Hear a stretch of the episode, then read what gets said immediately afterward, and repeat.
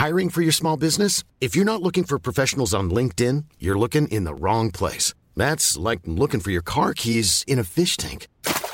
LinkedIn helps you hire professionals you can't find anywhere else, even those who aren't actively searching for a new job but might be open to the perfect role. In a given month, over 70% of LinkedIn users don't even visit other leading job sites. So start looking in the right place. With LinkedIn, you can hire professionals like a professional. Post your free job on linkedin.com slash people today. Welcome, friends, to another r slash pro revenge video. The admission cost for all these amazing stories and future videos on this channel are just to hit the like and subscribe buttons down below. That said, our first story of the day is by Red Eye 1999. Guy interrupts me whenever I spoke, so I do the same to him. I, 22 year old female, work at a kiosk in the mall, and A, 20 something male, works at the kiosk right beside ours. I disliked him from the first month I started working there because it was pretty self explanatory. He's a jerk and says a lot of misogynistic things. I usually ignore and don't partake in the conversation, but when it's a joint conversation with my coworkers, who are all men, and I'm talking, if he gets bored or doesn't want to wait till I'm done, he'll face the other guy and stop me halfway so he can talk about whatever he wants. The other guys don't pick up on it or are used to doing this as well, so I completely stopped engaging if he's around. Recently, a new girl started working, and he tried to do the same to her, and she picked up on it. The very first time itself, he tried to interject four times. He actively tried to stop her from talking four times, and she would not budge. Continue talking to me and our other coworker. At that point, I just decided screw him. So now on, whenever he struts over to our kiosk to talk and he tries to talk to anyone, I interrupt him midway and start a new conversation or pull my coworker into doing a task.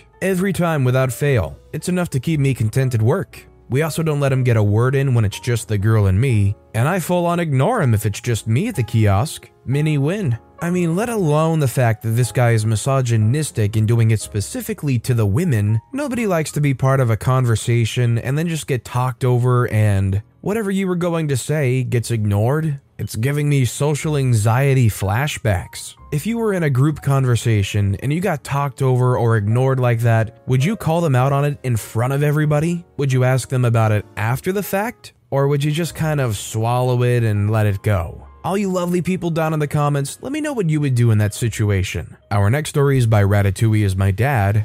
Roommate is disgusting, so I put her toothbrush in a poop filled toilet. I, 24 year old female, live in a two bedroom with my roommate, 26 year old female, in a large city. We just moved in with each other three weeks ago, and it's been a disaster. We share a bathroom. She refuses to clean, and she's just generally gross. Every morning, she eats breakfast in the bathroom while she's on the toilet. Her breakfast is usually toast, so the crumbs get everywhere on the floor, on the sink, and even on the toilet. This has attracted roaches, and we even found a dead mouse in the toilet last weekend. I found that she also has a hard time remembering to flush the toilet when she's done so I'm often greeted with a toilet full of pee, poo, and even period blood one time. She also leaves 400,000 different makeup and skincare products on the small sink, so the only thing I can leave on there is my toothbrush. Every time she leaves the bathroom, my toothbrush somehow ends up on the dirty butt floor. I've had pieces of her hair stuck to it,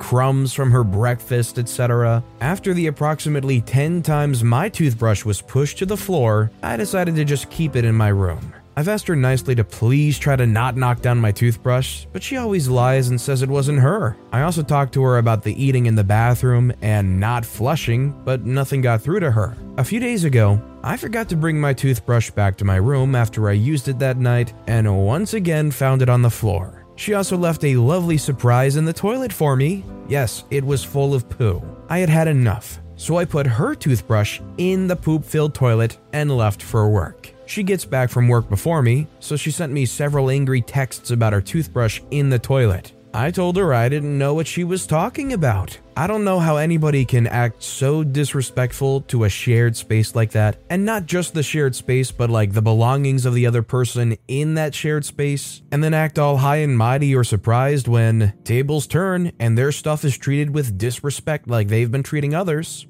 I feel like this is only fair mainly because OP has not even like really complained or try to enforce anything. Like they willingly kept their toothbrush in their room to avoid any issues. They let them just keep those 400,000 products on the sink. OP made every concession, and then this person just keeps knocking it on the floor like a cat. This next story is by Mark Miller 04. I'm a general contractor and had a guy from Craigslist screw me on a job. I got him back though. I had a demo and cleanup job I needed five guys for to be sure it was completed on time. I have three full time workers, so I posted an ad for two guys to help finish the demo and cleanup. Got a response. A guy and his roommate will work for $22 an hour, etc. Told them to be on site at 8. 8:30 hits. They're nowhere to be seen. I call. He tells me his roommate woke up late, but ensures me they're on their way. From where he said they lived to my job was about 30 minutes. So 9:30, still no show.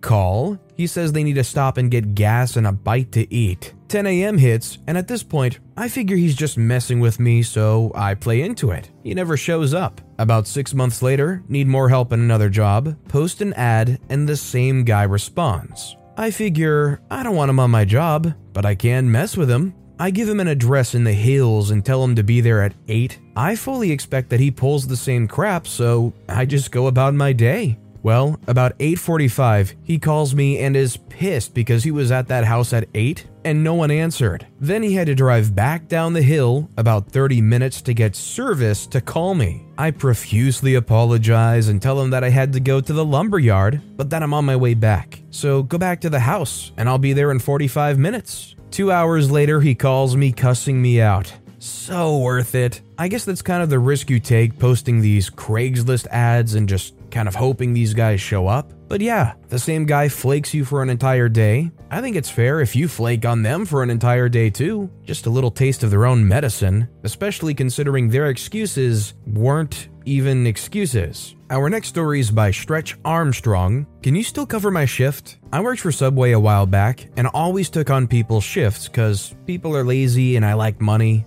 One day, I got a call from a girl, I'll call her Gertrude, who I worked with at another store, asking me to cover her for the following day because she sprained her ankle. I was scheduled to work at the same time as her, but promised I'd do my best to find someone to cover for her. Unfortunately, the only person who wasn't working or unavailable was the biggest screw up in the store. Karen seems fitting. I reached out to Karen, told her Gertrude's predicament, and that she was scheduled for a six hour shift, which followed mine. I told her I'd stay and cover her shift if she worked the four hour shift for Gertrude. I was actually surprised when Karen said yes. I called Gertrude back to tell her the good news, and all was well in the universe. The next morning, two hours before Gertrude's shift started, she called me all concerned, asking if I knew anyone else that could cover the shift. I asked her what happened to Karen, and she said Karen texted her saying she can't make it. I was pissed. I texted Karen and asked why she couldn't go, and she said she didn't have a ride. I told Gertrude, who then offered to pick Karen up and drop her back off. I texted Karen to tell her Gertrude was down to drive her, and all I got back was, Nah, I'm good. I was so freaking mad, especially since I was the one who came up with the bright idea to give Karen any semblance of confidence. I apologized profusely, and Gertrude said she'd figure something out. Turns out, she ended up working for two hours on a jacked up ankle before her manager came in to send her home. When I was almost done with my shift, Karen texted asking, Can you still cover my shift? Any other day, I would have said yes without hesitation, but she made me look bad and made a poor girl go to work on her feet with a busted ankle. So I waited until a half hour before her shift started and responded, Nah, I'm good. Karen shows up pissed as heck, and I didn't say a word to her. I sent Gertrude a screenshot of the convo, and she was super grateful and said I made her day.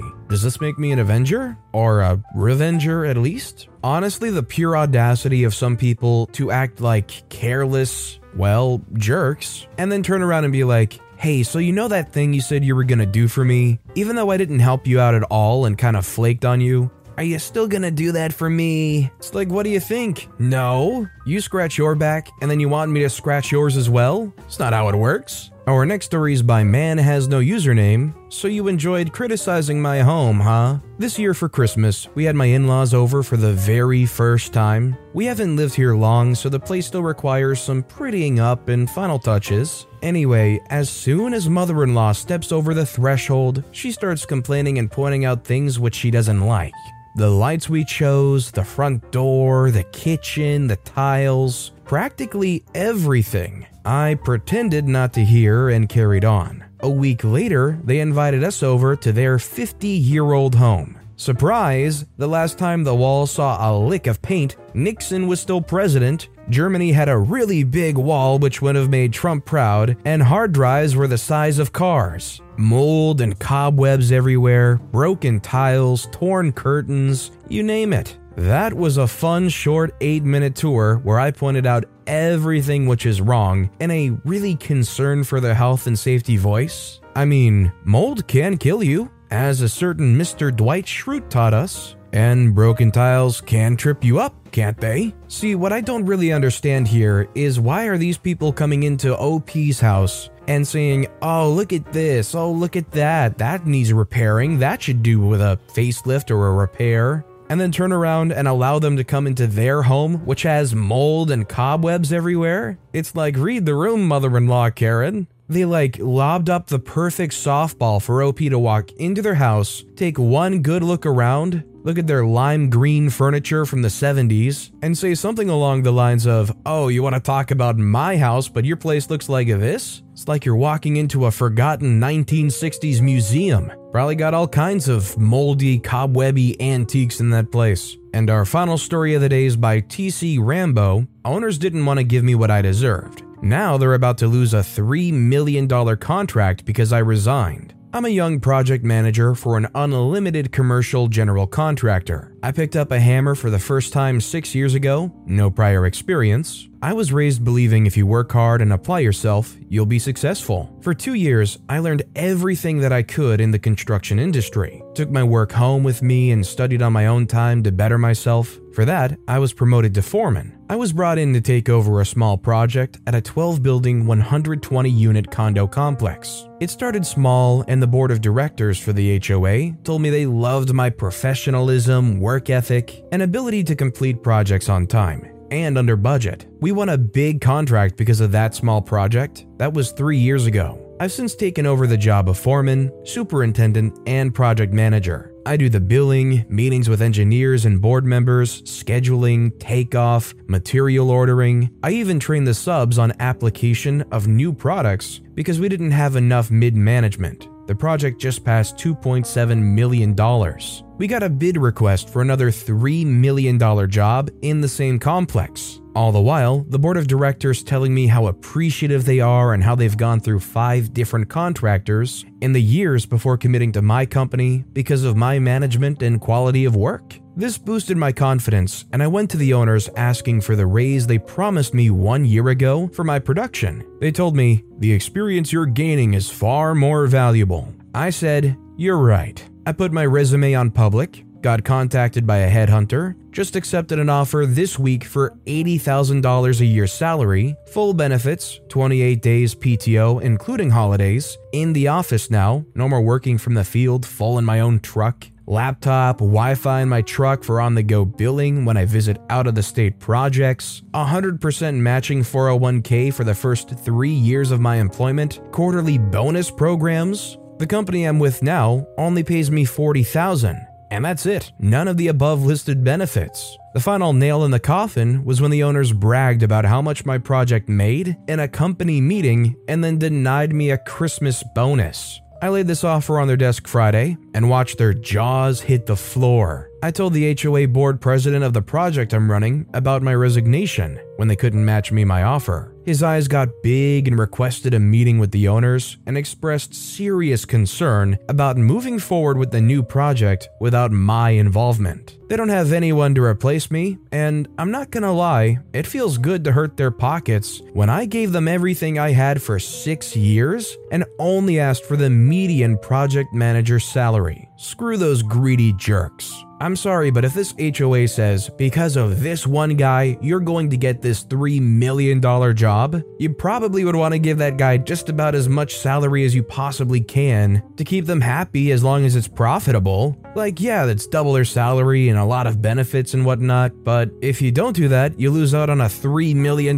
project. And probably future work with these people too. Seems like a no brainer, but I guess they can't affect their bottom line too much, even though it's going to affect their bottom line big time. But with that being said, that's all the time we have for today. So, of all these stories I've read today, which is your favorite and why? Let me know in the comments down below. And if you haven't yet, if you could like and subscribe, that would mean a lot to me. Whatever you do, whether it's liking, subscribing, turning notifications on, all of it helps grow this channel, and I appreciate the heck out of it. So until next time, I'll see you all tomorrow with some more stories.